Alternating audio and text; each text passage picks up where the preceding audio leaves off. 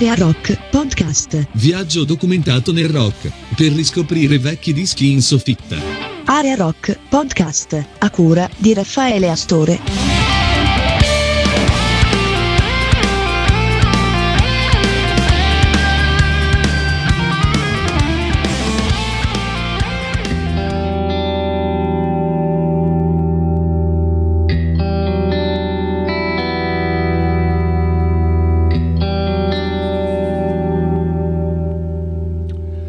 Il 3 luglio saranno 50 anni che il Re Lucertola se n'è andato. 50 anni senza Jim Morrison, uno di quelli che ha la tessera del club dei 27. Questa è la storia di una morte anomala nel mistero e la leggenda continua. James Douglas Morrison, universalmente noto come Jim, morì a 27 anni a Parigi la mattina del 3 luglio del 1971. L'unico testimone delle ultime ore di vita del cantante fu la sua compagna Pamela Carson, che al tempo aveva 24 anni e che con Jim abitava nell'appartamento affittato dalla ragazza in, a Parigi. La sera del 2 luglio i due erano usciti per andare al cinema dove avevano visto Notte senza fine con Robert Mitchum Dopo il cinema si erano fermati a cenare in un ristorante cinese su uh, Rue Saint-Antoine per ritornare a casa intorno a luna. Jim si era poi seduto davanti a un blocco per appunti sperando che gli venisse un'ispirazione per scrivere qualche poesia, mentre beveva del whisky direttamente dalla battiglia, con Pamela che tagliava strisce di eroina su uno specchio, usando una carta di credito. Morrison odiava l'eroina, rimproverava a Pamela la sua dipendenza da questa sostanza, ma quella notte anche Jim trasgredì al suo stesso principio. Quel giorno Jim non riusciva a scrivere proprio nulla e i due iniziarono a tirare l'eroina insieme usando delle banconote arrotolate. Per un po' guardarono anche alcuni dei filmini delle loro vacanze passate, girati in Super 8, con in sottofondo vecchie canzoni dei Doors. Jim era irrequieto e nonostante fosse piena notte aprì la porta di casa e uscì sul pianerottolo a schiamazzare finché Pamela non lo riportò all'interno dell'appartamento. Intorno alle tre andarono a dormire dopo un'altra striscia di eroina. Un'ora dopo Pamela si svegliò disturbata dai lamenti di Jim che sembrava stesse soffocando e annegando nella sua stessa saliva ma era la prima volta che questo accadeva e la ragazza provò a svegliarlo. Lo prese anche a sberle e dovette farlo più e più volte con molta forza prima che lui rinvenisse. Jim decise quindi di farsi un bagno caldo e dopo che il cantante si stese nella vasca, la ragazza tornò a dormire. Poco dopo Pamela fu svegliata di nuovo e Jim stava vomitando la ragazza si precipitò in bagno e lo trovò che rimetteva grumi di sangue e pezzi di ananas. Corse quindi in cucina a prendere una casseruola che gli portò affinché potesse vomitarci dentro anziché sporcare l'acqua della vasca. La donna quindi gettò il vomito nel lavandino e lavò la casseruola. Compì questa operazione per tre volte. Poi intorno alle 5 Jim disse che si sentiva meglio, ma restò nella vasca mentre Pamela tornò a letto. Circa un'ora dopo, Pamela si svegliò di nuovo e notò che Jim non era tornato nel letto con lei. Corse in bagno e lo trovò ancora nella vasca in stato di incoscienza. Provò a svegliarlo, ma senza alcun risultato. In preda al panico e cosciente del fatto che il suo francese non era sufficiente a chiamare un'ambulanza, Pamela chiamò l'amico di Jim, Alan Ronet, a cui chiese tra singhiozzi a voce bassa, di chiamare un'ambulanza per lei.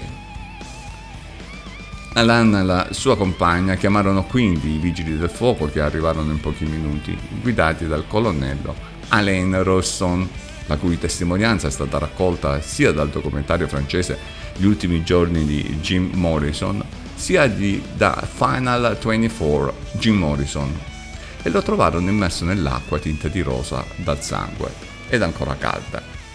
I pompieri lo estrassero dalla vasca e lo stesero sul pavimento della camera da letto, seguendo le indicazioni di Pamela. Rayson gli praticò un massaggio cardiaco, ma capì subito che Jim era deceduto. I due pompieri allora sollevarono il cadavere per deporlo sul letto. Già fin qui alcune cose non sono chiare. Come abbiamo già detto, secondo tutte le fonti, Pamela si svegliò alle 6 e trovò Morrison in stato di incoscienza.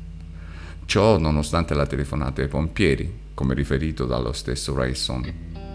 Arrivò solo alle 9.20 e i pompieri arrivarono in 4 minuti. A questo punto si apre anche il quesito di a che ora Pamela abbia telefonato a René.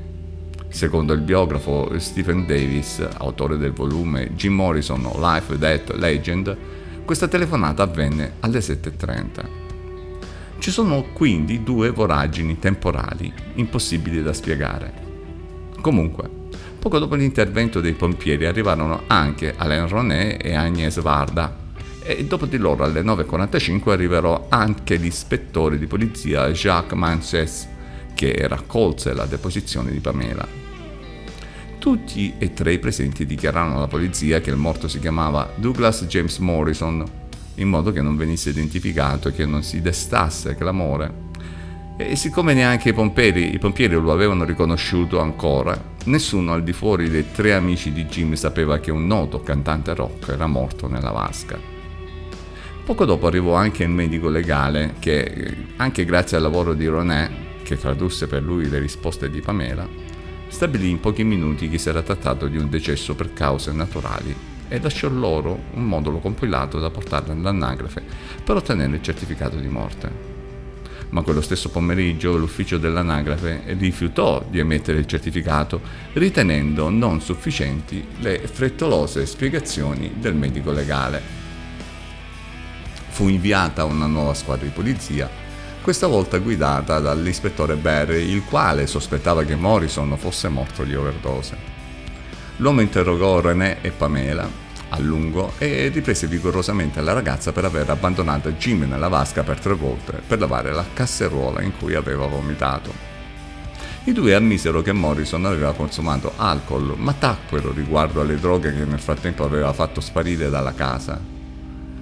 Barry ordinò un nuovo controllo da parte di un altro medico e il dottor Max Vassil arrivò alle 18 per constatare, di nuovo in pochi minuti, che si era trattato di arresto cardiaco per cause naturali e convinse Barry a non insistere.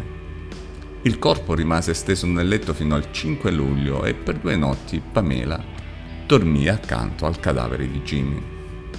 Un racconto leggermente diverso su come sono andati i fatti fu raccolto da alcuni amici di Jean de Bertrel, nobile francese discendente da una famiglia di marchesi e noto spacciatore da cui si riforniva abitualmente proprio la Carson pochi giorni dopo in Marocco.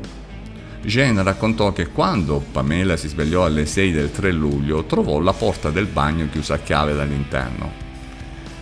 La ragazza chiamò Jim e bussò con forza, ma non ottenne risposta.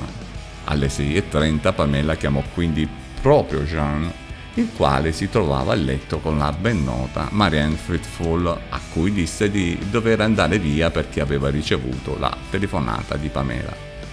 Arrivò da lei in circa mezz'ora, ruppe il vetro della porta del bagno e finalmente i due poterono entrare e furono i primi a vedere il cadavere di Jim Morrison.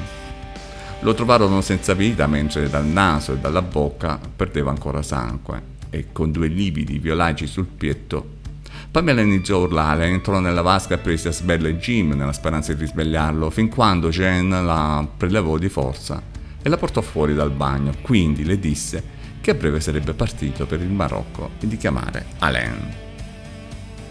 Il racconto di Jean è poco realistico per una serie di motivi. Anzitutto, come si vede da un fotogramma tratto dagli ultimi giorni di Jim Morrison, che mostra le vere stanze dell'appartamento in cui è morto il cantante, al contrario di Final 24, che mostra invece una ricostruzione grossolanamente sbagliata, e considerando che, come specificato da Rayson, Morrison era steso con la testa dalla parte opposta della vasca rispetto alla porta per chiudere a chiave, Jim avrebbe dovuto alzarsi, camminare per alcuni metri o dentro la vasca, girare la chiave e tornare a stendersi nella stessa. È uno scenario poco realistico per un uomo che si sente male e che non riesce a tornare a letto. Il eh, secondo luogo, pensare che Pamela da sola non fosse in grado di sfondare il vetro è semplicemente ridicolo. Si tratta probabilmente di un vetro singolo che avrebbe potuto rompere a mani nude o con qualunque utensile casalingo. In ultimo, Rayson nel suo racconto non menziona mai la presenza di vetri rotti a terra e se ci fossero stati sarebbero stati un dettaglio degno di menzione. Potremmo anche aggiungere che dalle immagini del documentario francese la porta in questione non ha alcun vetro, ma ovviamente negli anni le porte potrebbero essere state sostituite e quindi si tratta di una considerazione molto debole. Secondo una ricostruzione ancora diversa, Jimmy sarebbe invece morto intorno alle 3 di notte del 3 luglio al Night Crab Rock and Roll Circus che frequentava abitualmente.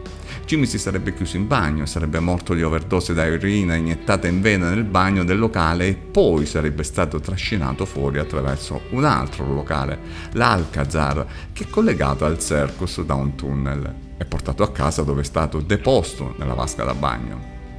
Questa versione è sostenuta dall'ex proprietario del circus Sam Burnett, che però ammette di non aver visto Jim e che la vicenda gli è stata raccontata, e da alcuni avventori del locale presenti quella sera. A parte l'evidente assurdità di portare fuori un cadavere da un locale gremito e trasportarlo per 3 km da Rue Mazarin, dove si trova l'Alcazar, il circus invece dava su Rue de Seine, a Rue Betril, senza essere visti da nessuno. Se Jim avesse avuto buchi nelle braccia, questi sarebbero stati notati da entrambi i medici legali e anche dai pompieri che invece non hanno ravvisato nulla di strano. Inoltre, non si capisce perché Pamela avrebbe dovuto prestarsi a una simile sceneggiata. La cosa più probabile è che gli avventori del bar abbiano scambiato un altro cliente per Jim Morrison. Nel 2014 è emersa ancora un'altra teoria sostenuta proprio da Marianne Fruitful che è in contraddizione con tutte le precedenti. Marianne sostiene in un'intervista alla rivista musicale Mojo che la sera del 2 luglio Jeanne si recò a casa della Carson per consegnare a Morrison una dose di eroina che si rivelò fatale. Il cantante morì poi nella vasca dove è stato trovato Sebbene questa teoria sia meno folle delle altre e non provvede improbabili trasporti di cadaveri, siamo resti a prenderla per buona eh, perché la fonte è assolutamente inattendibile. La Footful, nella sua autobiografia uscita nel 1994 intitolata Footful, sostenne la prima versione, secondo cui Jean andò a casa di Pamela dopo la telefonata di questa e non giustifica questo suo disinvolto cambio di versione, né in base a cosa ritiene di aver individuato la causa della morte di Morrison. In ultimo, mm, di nuovo, non si capisce perché Pamela avrebbe dovuto mentire e scagionare Jean. Altre teorie sulla morte di Jim Morrison vogliono che abbia finto la propria morte e che sia ancora vivo. Altri dicono invece che sia davvero morto e che il suo fantasma appaia magicamente nelle foto scattate sulla sua tomba. Ma si tratta di sciocchezze talmente risibili da non meritare alcuna trattazione. Sebbene il quadro generale sia chiaro e delineato, è innegabile che qualche mistero nella morte di Jim Morrison resti. Purtroppo Jean de Betuil eh, morì lo stesso anno a Tangeri e nel 74, a 27 anni, anche Pamela Carson morì nella sua casa di Los Angeles per overdose. I misteri sulla morte della storica voce dei Doors resteranno comunque tali per sempre.